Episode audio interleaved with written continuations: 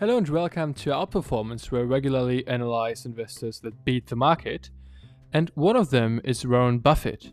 Warren Buffett was very hesitant in recent years to buy new stocks, and some even said he lost his magic touch. One stat that shows you why he's a genius is the following. For every 10,000 US dollars invested in Berkshire Hathaway in 1965, investors would have gained 364.17 million by the end of 2021. Yes, you heard it correctly. Buffett turned 10k into more than 364 million in less than 60 years. Buffett thought that the market was overpriced in 2021. And well, it turned out that he had a point. In 2022, Warren Buffett is going wild with Berkshire Hathaway's checkbook, scooping, scooping up equities at his fastest pace since the great financial crisis. I would say he's back, and he's back in a big way. The Berkshire Hathaway equity portfolio had 41.5 billion in net stock purchases in the first quarter of 2022. Contrast that with last year when Berkshire was a net seller of equities in all four quarters of 2021. And now we are taking a look at his five biggest positions. Let's go.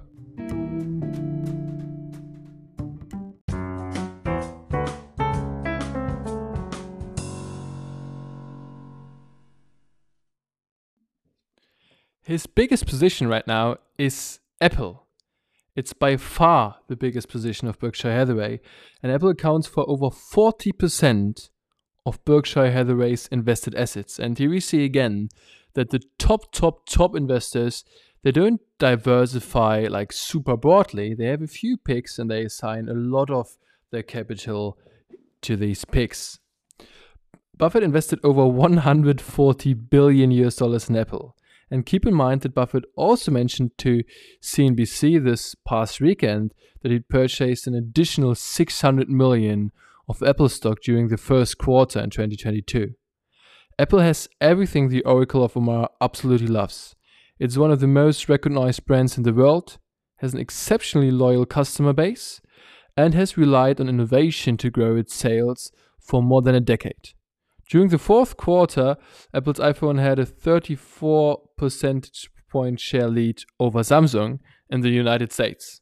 So you can also see a clear moat. This is something what Buffett what Buffett loves loves as well.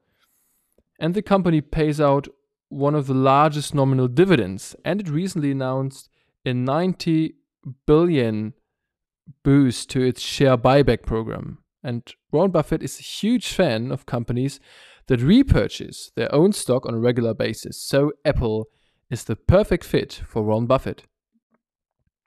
The second biggest position is Bank of America. 11% of Berkshire Hathaway's assets are invested there. Buffett loves Bank of America's interest rate sensitivity.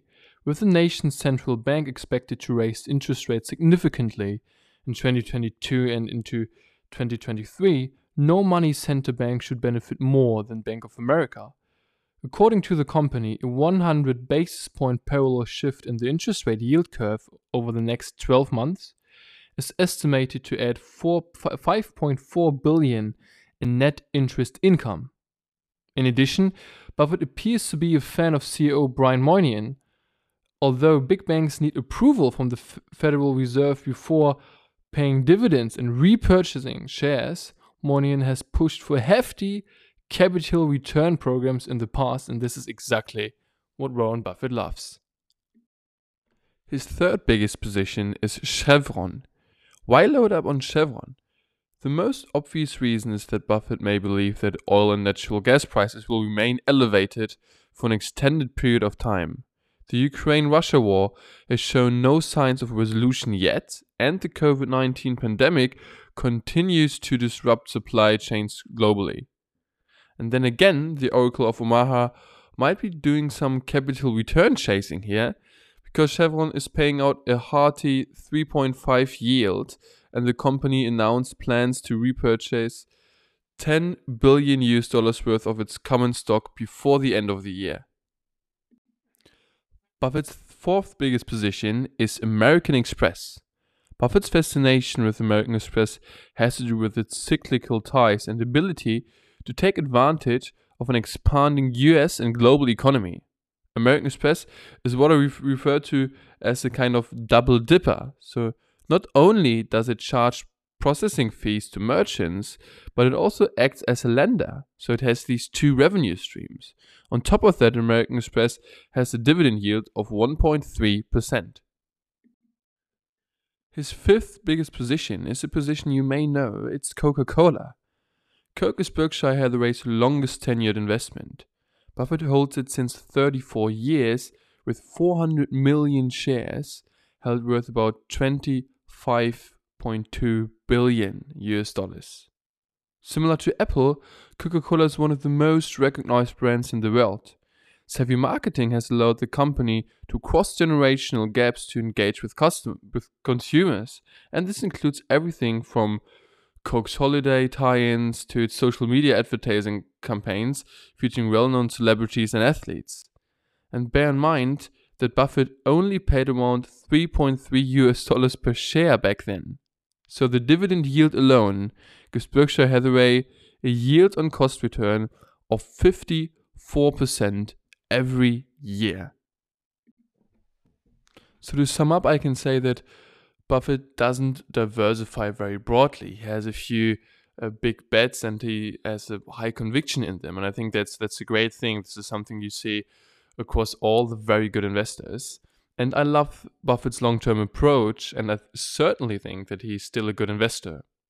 However, in my opinion, you will generate the highest ROI now through a well diversified basket of tech stocks, which plummeted a lot but are close to profitability or are profitable.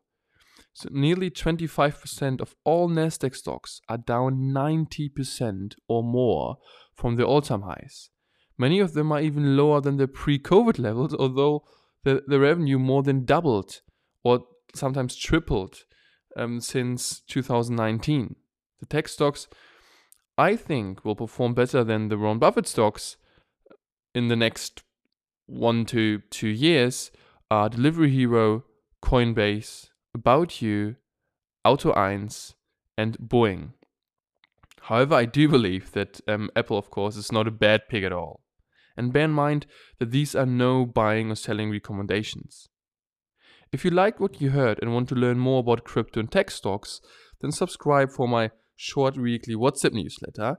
To subscribe, you can just send I'm in at plus four nine one seven six three zero seven zero four seven nine four. And yes, plus four nine because it's a German number.